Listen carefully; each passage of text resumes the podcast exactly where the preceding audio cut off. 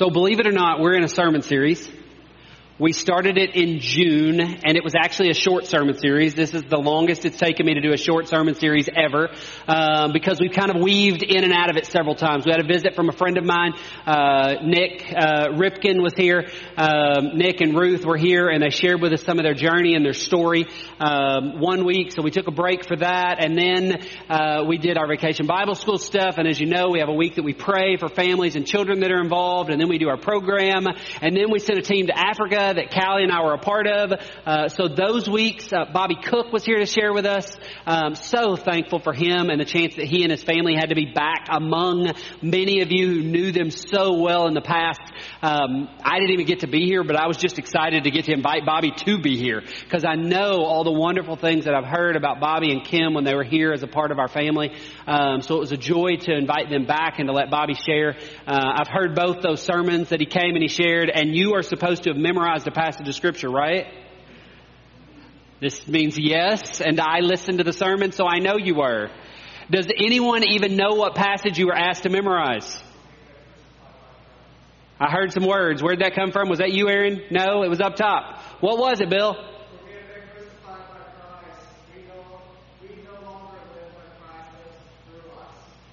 It, how good did Bill do? Bill actually memorized it. I actually just wanted to know what, what verse it was. It's Galatians 2.20, is that right? 19 and 20 maybe? So we know Bill memorized it because he just quoted it. Thank you, Bill. Good job. Anybody else get it? No. Anybody else even remember that Bobby asked you that? Morgan pulls it up on her phone. I know that he challenged you with that, uh, and many of us wrestle with the idea of scripture memory. What does it mean? How does it work? How do we do it? I too, it's a struggle for me to memorize passages. Some of our kids did so at Bible school. They did an incredible job. Um, Bible school the last several years has decided instead of making them memorize just a verse, they give them like 14 verses. They seem so long, and some of these kids can nail it. Carson is great at that every year, at getting the passage, at memorizing it in a day or two and being ready to say it. Uh, it's an incredible practice that you and I need to continue to strive for and work on. I love that we have easy access to the scriptures through our phone, through iPads, and through whatever it is. But we don't always have those at a moment's notice. And sometimes what we need more than anything is the strength and the reminder that comes from the scriptures from those simple verses that we have remembered that are a word of encouragement to us. So I do want to challenge you, continue to do that. Uh, but thankful that Bobby was here two weeks ago. I know Scott came and also led us in music. Um, he was back again with us, which was great to have. Uh, it's always a great joy for me to see people come back who had been a part of Valley at some point. So Scott had roots in Valley. We didn't even know that the first time we invited him in a year or two ago, um, but had some roots in Valley and was back again uh, with the chance to share, and then Bobby the chance to come uh, and preach for us again. Um, but we were in a series. We started a series in June. We called the series Fan into Flames. You see that, that slide that's on the screen as we uh, talked about the idea of evangelism and what that looked like and the idea of fanning into flames our faith and what it looks like to move forward. Um, back the first week of June as we talked about it, we talked about two guiding passages. Title came from the book of Timothy, from 2 Timothy. The, the words of encouragement that Paul had written to Timothy, this young pastor. And in, in 2 Timothy chapter 1, starting in verse 5, it says this. It says, I remember your genuine faith. For you share the faith that first filled your grandmother Lois and your mother Eunice. And I know that same faith continues strong in you. This is why I remind you to fan into flames the spiritual gift God gave you when I laid my hands on you. For God has not given us a spirit of fear and timidity, but of power, love, and self discipline. So never be ashamed to tell others about our Lord. And don't be ashamed of me either, even though I'm in prison for him. With the strength God gives you, be ready to suffer with me for the sake of the good news. Paul, as he wrote to Timothy, he encouraged him to fan into flames his faith it specifically says his spiritual gift, but I don't want us to get caught up in the idea that this is just talking about perhaps one spiritual gift that he had. I, I think it's, it's pushing towards that, but as we read about spiritual gifts, they really are a communal thing. They exist for the purpose of the body. So what is, what is Paul really speaking to Timothy? That this faith, that this gift, that this strength, that these attributes he's been given to help lead the church be fanned into flames, be grown in new ways. The image would have given the idea of growth, of spreading, of heat, of movement. And I think that's what Paul wanted to happen with the work that God was doing in Timothy and with the work that God has done in us that it be fanned into flames, that it be nurtured, that the fire be stoked, that we see growth in that fire, that it becomes bigger and bigger inside of us and eventually begins to spread and impact and influence the lives of others whom we come in contact with day in and day out, wherever we may go. The second of the guiding passages that we talked about is one that we typically call the Great Commission. It's in the book of Matthew, chapter 28. Verse 19, it says, Therefore go and make disciples of all the nations, baptizing them in the name of the Father and the Son and the Holy Spirit. This challenge that Jesus placed before his disciples, before his followers, all of those followers, to go and to make disciples. This was the call. This is the call of being a Christ follower. It is disciple making. It's making and growing new followers of Jesus. It's, it's choosing to follow. And in us choosing to follow and in their choosing to follow, they understood that part of that choice was disciple making. This was not later. This was not if they got really advanced in their faith practice. This was not if they really got committed to Jesus. But part of following Jesus was always, from the very beginning, disciple making. We would say it's the entire reason Valley exists as a church. I would say to you that if our works get to the place that we aren't making disciples, it's time for us to close the doors and stop being a church because we already stopped before we closed the doors. If we are not making disciples, we are not the body of Christ that we've been called to be. We exist to make disciples, to help people, including ourselves, come to know and follow Christ more faithfully, to help them take steps ahead, steps forward on this journey of faith that we talk about, this discipleship journey that every person is on from knowing nothing about God to being a faithful follower of Jesus. And our role, our responsibility is to help people take steps forward.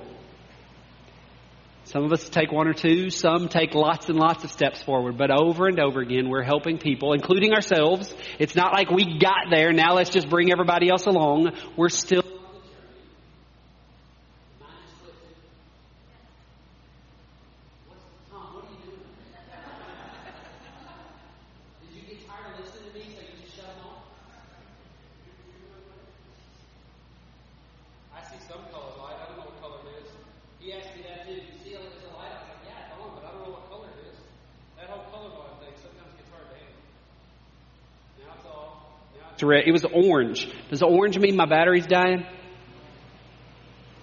It's flashing. I'm going to need some batteries. Um, all kinds of tech stuff today, isn't it?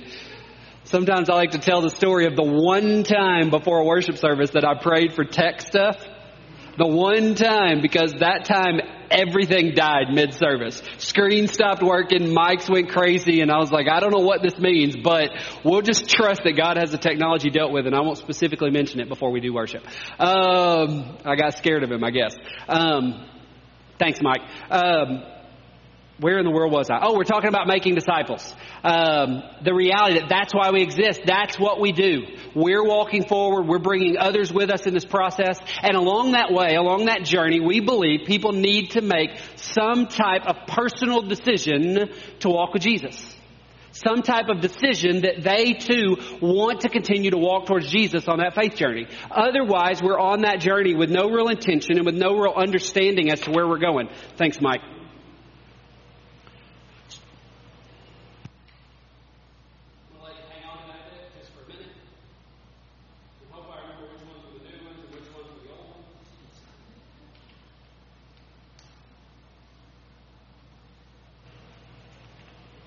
So part of how we help people find their way towards the idea of a faith decision is through the practice of evangelism.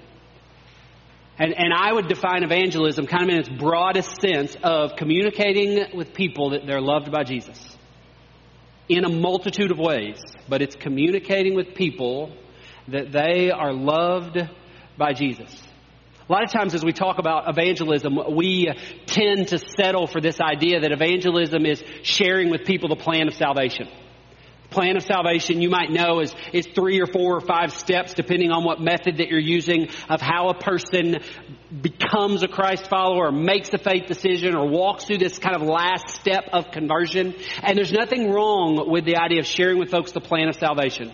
At Vacation Bible School, they use ABC. Admit, believe, confess. Commit's better, but I think confess is what they changed it to. There's the four spiritual laws, which are another method. There's nothing wrong with those. There's, there's nothing bad about those. My struggle with them is that when we think about that alone as the gospel, we limit the full expression of what the work of the gospel is. We minimize the good news that God talked about to only this idea of how to get saved, when for Jesus it seemed to be so much more than that. It most definitely included that, but it was more than that. We talked some about that last week as we talked about Zambia and our work that we were doing there and what Impact One was doing there. So we want to share the fullness of the good news with others. We want to be people who communicate to others you are loved by Jesus and here are the dreams Jesus has for your life. So in this series, we've been using a work that, that a friend of mine, Doug Dubois, put together. It's called Six Simple Steps, and in it we've been talking about some, some broader and fuller understandings of what it means to do evangelism, some clear intentional steps we can take to help share our faith with other people. We've walked through five of them. Today we're going to hit the sixth one.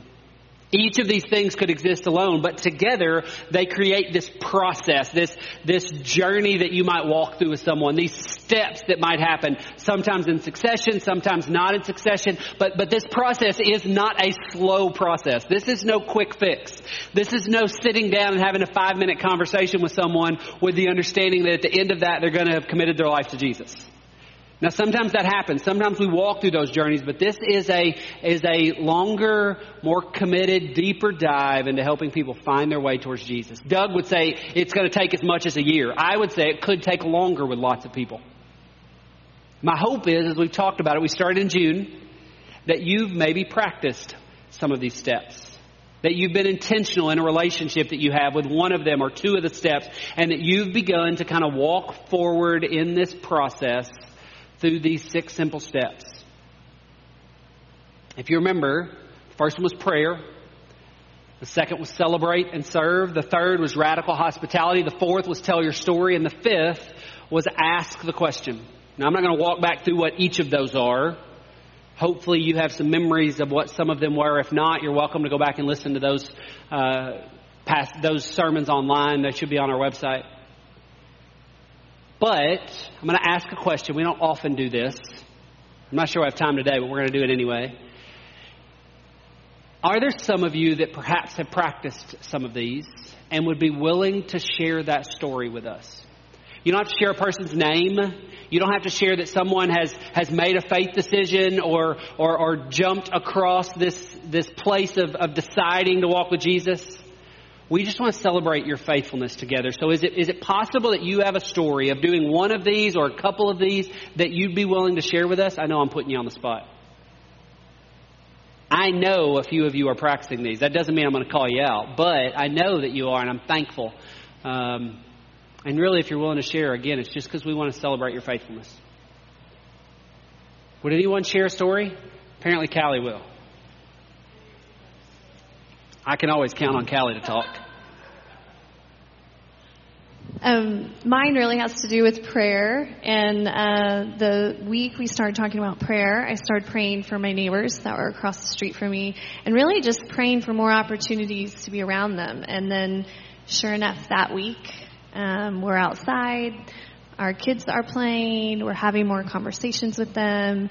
And it was very simple, but very just God in the moment heard my prayers and allowed that opportunity. So. Thanks, Cal. Anyone else? Yeah, Bunny. I'll just say one minute. Um, while I have been uh, having this illness, I uh, have had, uh, in which I've experienced a lot of, of uh, loss of sight in my eyes. But while I was in the hospital and, for that period, and then this has been an ongoing thing, I've just had so many opportunities Mm. to share what, uh, you know, a a feeling of being strong and why. And just had a number of things in both the hospital but also in my living arrangement where I've been able to share because, you know, you talked about memorizing verses. And I did that when I was uh, when I was younger, when I was uh, in college and stuff. Did memory systems, but you know when I couldn't see and when I thought there'd be no light Mm. anymore, those scriptures just—I mean, I was just filled. I just thought, "Oh Lord, you you didn't forget me, even though I can't see but you didn't forget me."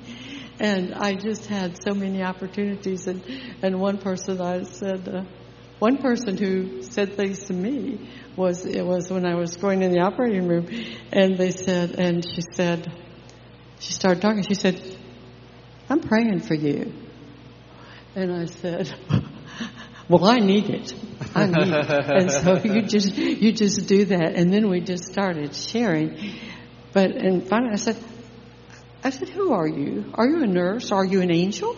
And, you know, and we had this uh, had this conversation, but I've just been so thankful for the things that I have in me that I, I can't read very well now, and I can't do so many things, but I'm thankful that they are still in me because I was I was fortunate. I started young with a grandmother that insisted we do these, Yeah. and then later I was with a uh, in my college years, I, when I did InterVarsity and all that, I learned memory systems. But I did have opportunities Bonnie. when we are, when God gives us strength, He also gives us words that we don't have. Thank you. Thank you. And as we talk about those steps, the one we've talked about already, tell your story is where that would landed as Bunny has had a chance to tell our stories over and over again of God working in that. Did I see your hand, Jim? My neighbor, my neighbor. I have a deep voice. It You- gets kind of loud. Tom, Got the level for now? Okay. My latest story is my neighbor's son was diagnosed with level four lymphoma, Mm. which is usually a, a death certificate. That's usually a sentence to death, even with today's modern technology. And so they had told me that a few months ago. And so we were all praying, and I mentioned it to the prayer group, and I had the prayer group that I go to to start praying for him. And so I was out in the yard last week, and Diana came up to me and said, I wanted to tell you there's been a miracle. My son just finished chemo, and he has no more tumors. Hmm. There were 50 tumors oh, in his body. The doctor said they're all gone. There's nothing there. So, you don't think miracles happen nowadays? Because people, some people say miracles don't happen anymore. Well, folks, I'm here to tell you, they do. They happen regularly. Things you may not think of, but they do occur. So, that's my latest praise. That's my story as Thank of late. Thank you, Jim. He's about to start preaching there. I thought I was going to have to cut him off. Thank you. Thank you for sharing your story and thank you for your prayers. Yeah, Mike.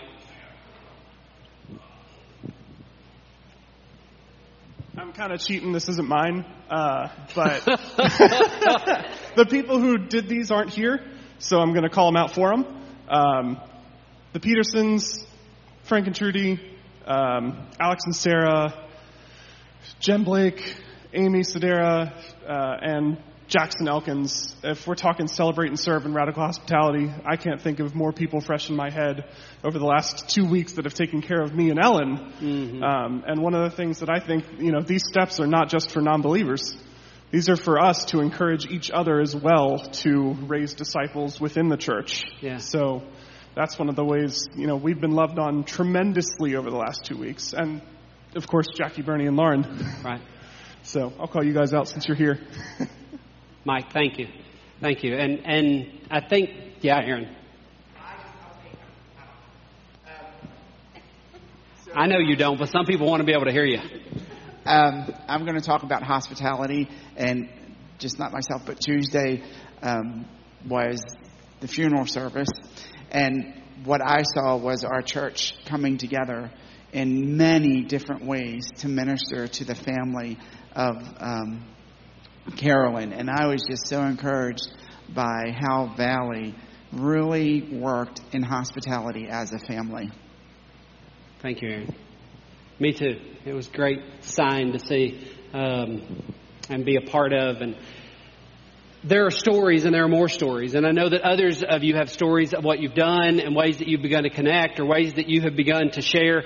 Uh, perhaps it's with neighbors or it's with friends. And we could keep going and going and going. Uh, I love that you shared stories. We weren't. I wasn't sure you actually would say anything. Uh, so thank you for sharing stories with me and with us as we have a chance to celebrate together that this work is happening. And Mike, I agree with you. I think part of what we see happen in this, and, and my personal opinion, is that we end up with a mistake of saying, Evangelism is this, discipleship is what happens afterwards. So in our language of discipleship, evangelism is a piece of that. And these are some of the ways in which we do evangelism, but ways we also go on to be the church together.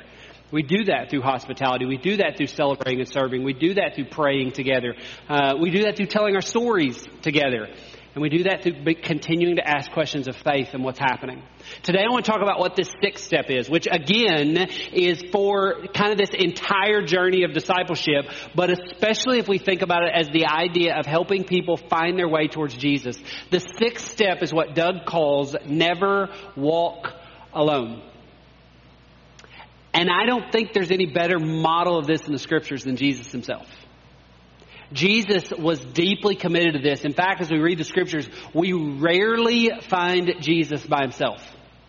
Often he's surrounded by crowds, crowds of people who have lots of different opinions about what it was that Jesus was teaching. Some of them intrigued by it, so they've come just to hear parts of it. Some of them excited about it because it's moved them in some way and they want to be gathered around this teacher. Some of them angry about it angry about what Jesus had to say and they didn't like it, but these crowds would gather and among the crowds there was this other grouping of people, often not mentioned by name, but instead mentioned by their grouping.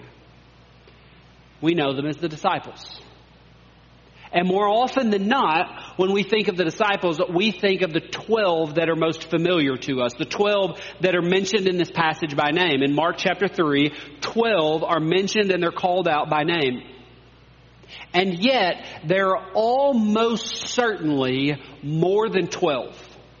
Even at this point, but definitely as we move further along in the scriptures, we find a sending out of 72 had to have been more. We find a gathering of 120 in an upper room, obviously more than 12. But even before this passage, before we see that 12 were called out, two or three times we see that Mark mentions Jesus and his disciples those who were following after him, those who were learning from his teacher. So almost certainly there were more than just these 12, but these 12 were a representation of them. They weren't picked out in exclusivity. They weren't picked out instead of the others. They were picked out to help represent who the others were. They were also picked to send a message. There was something significant that Jesus was trying to say in the choosing of 12. He was making sure that people understood that the restoration of God's people, the restoration of the people of Israel was coming about as these 12 represented the original 12 tribes that we saw.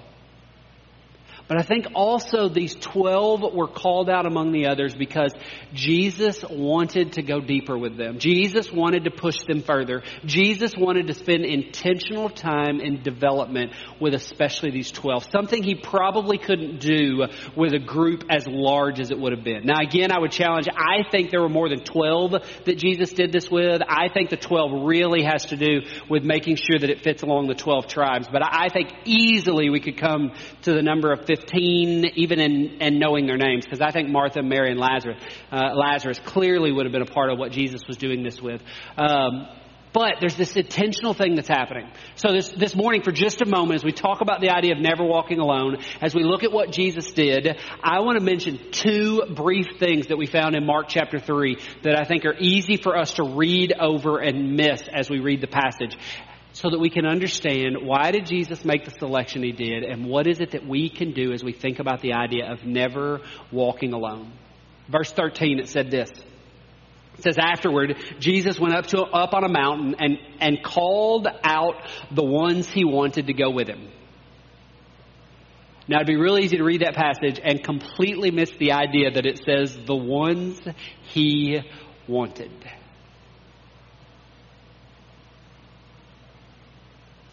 Jesus took with him the ones he wanted. And we're, we're not told why these. There's no clear understanding as to why these are the ones that he wanted, but only that these are the ones that he wanted. There are a multitude of ways I could think of that Mark could have, could have written this passage. Could have said some. He could have said a few.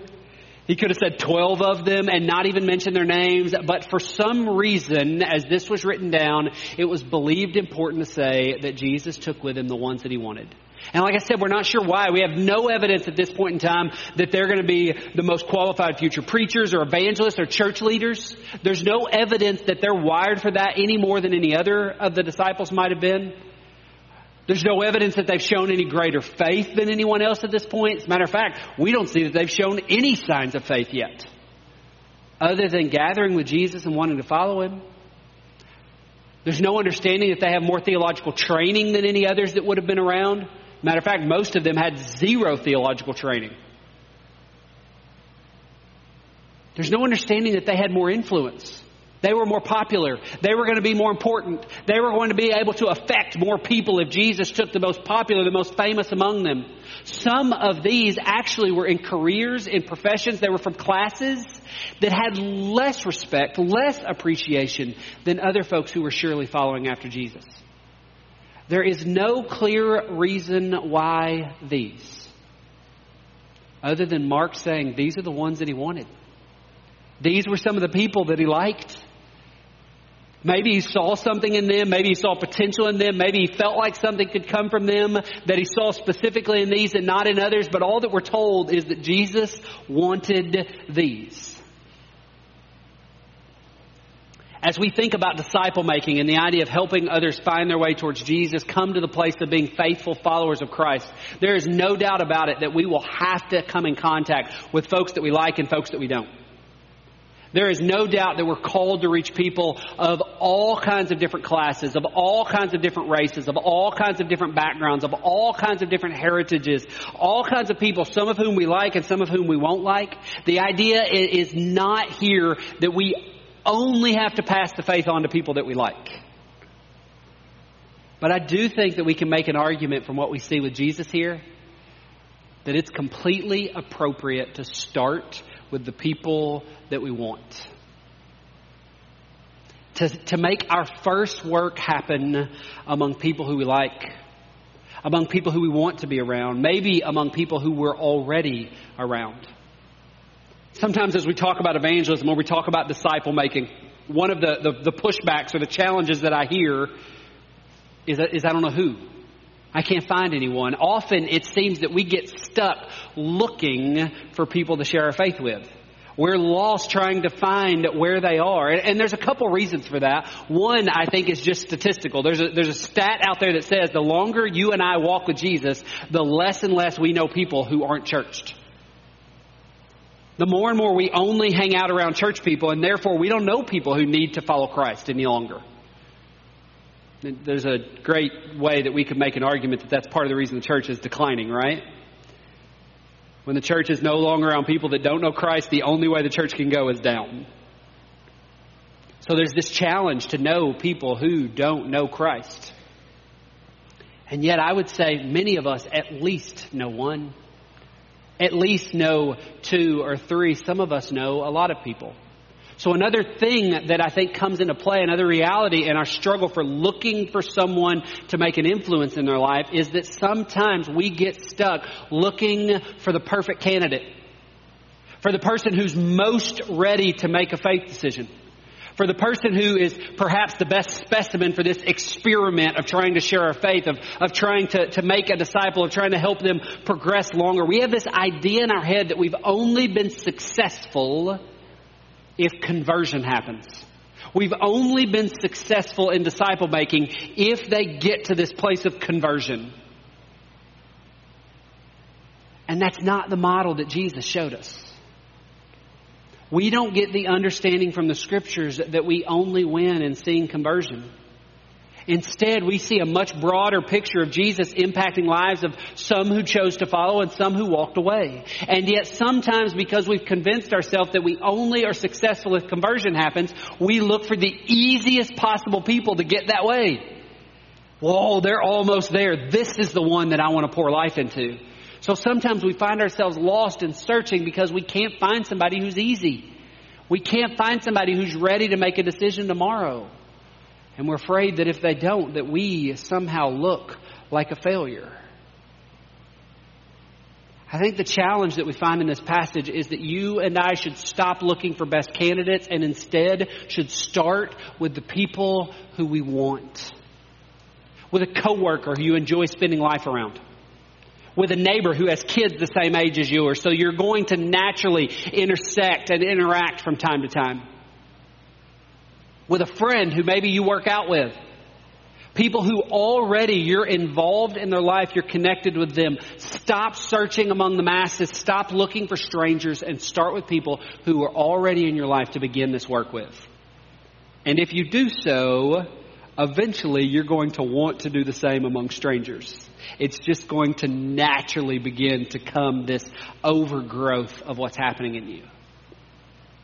For a long time, I've been challenging you as a church to find two people. Two people who you're making a, a positive influence of faith in their life. One person who would call themselves a Christ follower, who you feel like if you spend some committed time with, you can help them grow and, and move further in their faith journey. And one person who's not a Christ follower who you can help come to the place of making a faith decision, who you can walk with. And maybe, maybe not they ever get to that place, but you have walked with them to help take steps forward. And again, in this, I would say, don't start with strangers. And stop fighting so hard to figure out which two people would be the best candidate. Just pick two people who you like and invest some time in their life. Be intentional with these one or two people and help them grow deeper in their faith. At the same time, it's going to help you grow deeper in your own faith. But you're going to be more effective, you're going to be more intentional if you simply start with people who you want to see move forward in their faith journey. And then the second pushback that I sometimes see come up as we talk about disciple making, as we talk about never walking alone, is this one. But what do I do? So if I find two people, what, what am I supposed to do with them? Again, in the passage, we find some, some explanation as to where we can at least start. Starting in verse 14, it says, They were to accompany him, and he would send them out to preach. So the 12 that it's talking about, they were to accompany him, and he would send them out to preach, giving them authority to cast out demons. Now the second part's important. The idea of preaching, the idea of casting out demons is important. But today, I just want to focus on the first thing that Jesus was asking them to do, the first thing that he was calling them into. The New Living Translation translated it this way, to accompany him. So Jesus took the ones he wanted. Why? Because they were to accompany him. Several other translations, I actually like the way that they do it better, as they say, to be with him. Jesus took these twelve because he wanted them to be with him. He wanted to be in a relationship with them. He wanted to spend time around them. He wanted them to be his friends. He wanted to model faithfulness among them. He wanted to show them what it looked like to walk with God. He wanted them to be close to Him so they could see how He preached, how He healed people, how He went away from time to time to be alone with the Father. He just wanted them to come and be with Him so that they could walk with Him as He practiced His own faithfulness to God. They wanted them, He wanted them to see His faith journey and then imitate it. Hey friends, that's disciple making. Believe it or not, it is, it is that simple. It is that easy. And in the idea of disciple making, this too is evangelism. Because we're allowing people to see our faith, to experience our faith, to walk beside our faith. In the method that Jesus practiced, there was no guide, there was no workbook, there was no video series. I know we all feel more comfortable if we can find one. But there doesn't have to be one. Jesus' method of making disciples was to never walk alone. He took those he wanted with them and he showed them how to follow God. He taught them ministry by letting them watch him do it and then giving them a chance to do it alongside him. And I know, I know, I know so many of us are saying, but I, I don't know how to make disciples. I don't know how to do this. I don't know enough scripture. I don't know enough theology. I don't know enough about how to tell someone else to grow in their faith. I'm not sure how to do that. And hear me. If you don't hear anything else I say this morning, please hear this. If the person next to you is asleep, jab them for just a moment. I want to hear this. I want them to hear this. Greg, make sure Morgan's awake. Is she awake?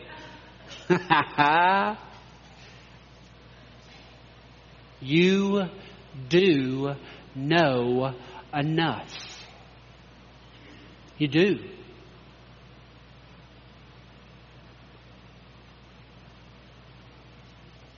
Are you trying to follow Jesus?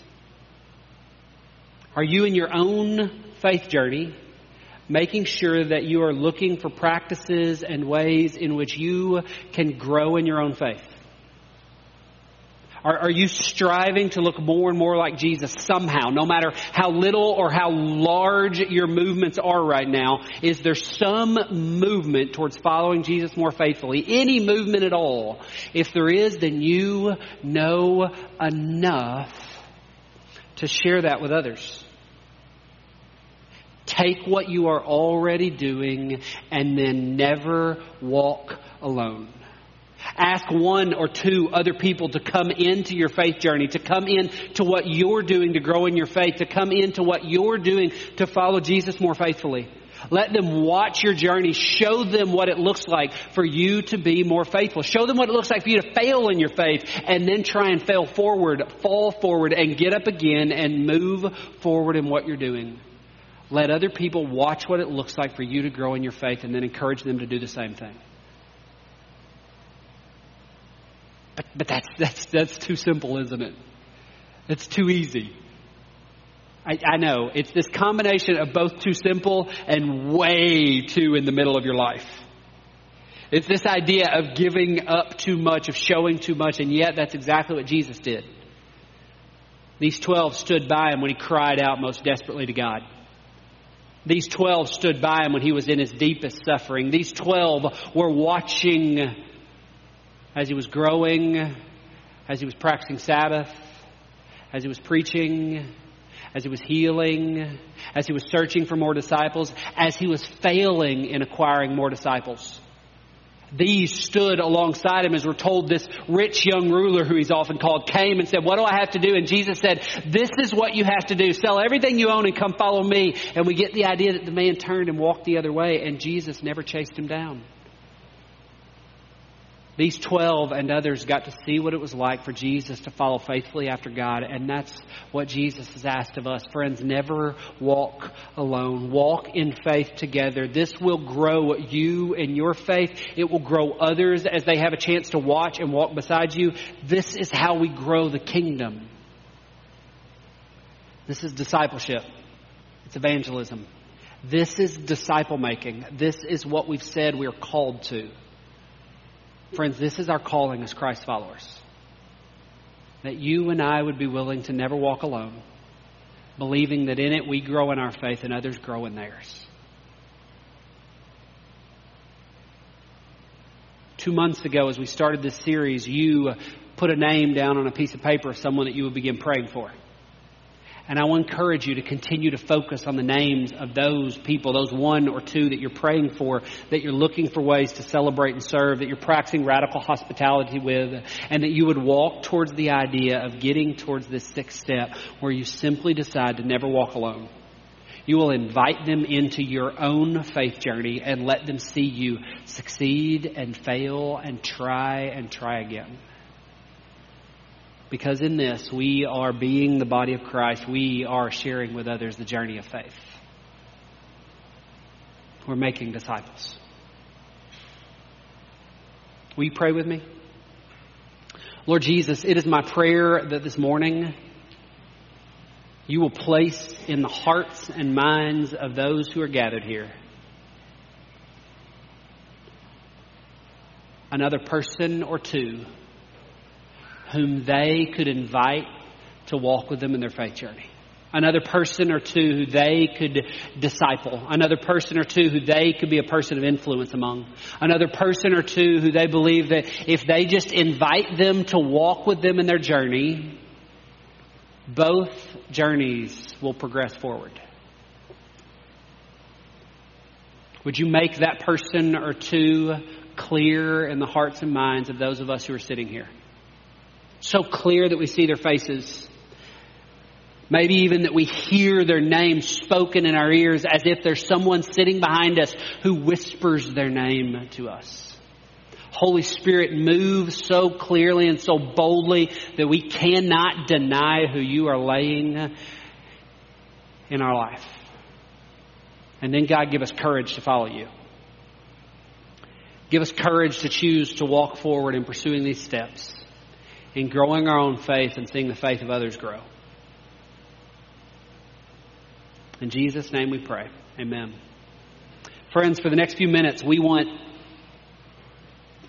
to spend some time singing some songs of worship together, but also allowing you some moments, some moments to reflect maybe to, to listen further to the voice of God. Maybe you haven't yet heard the name of who it is that Christ might be asking you to speak into their life. Maybe you can't yet think about who that is or what that looks like.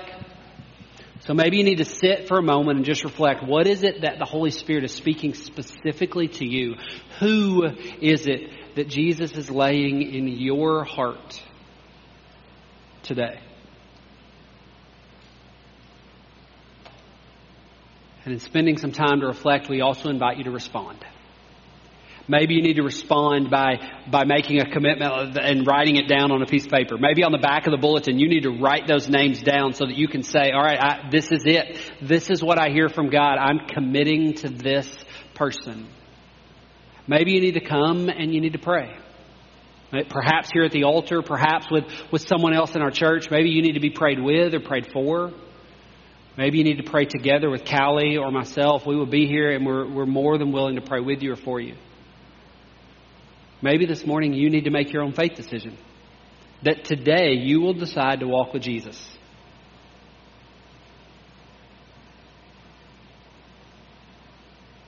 I don't know what God may be calling you to do, but we give you this time. We invite you to listen to His voice and to respond as He calls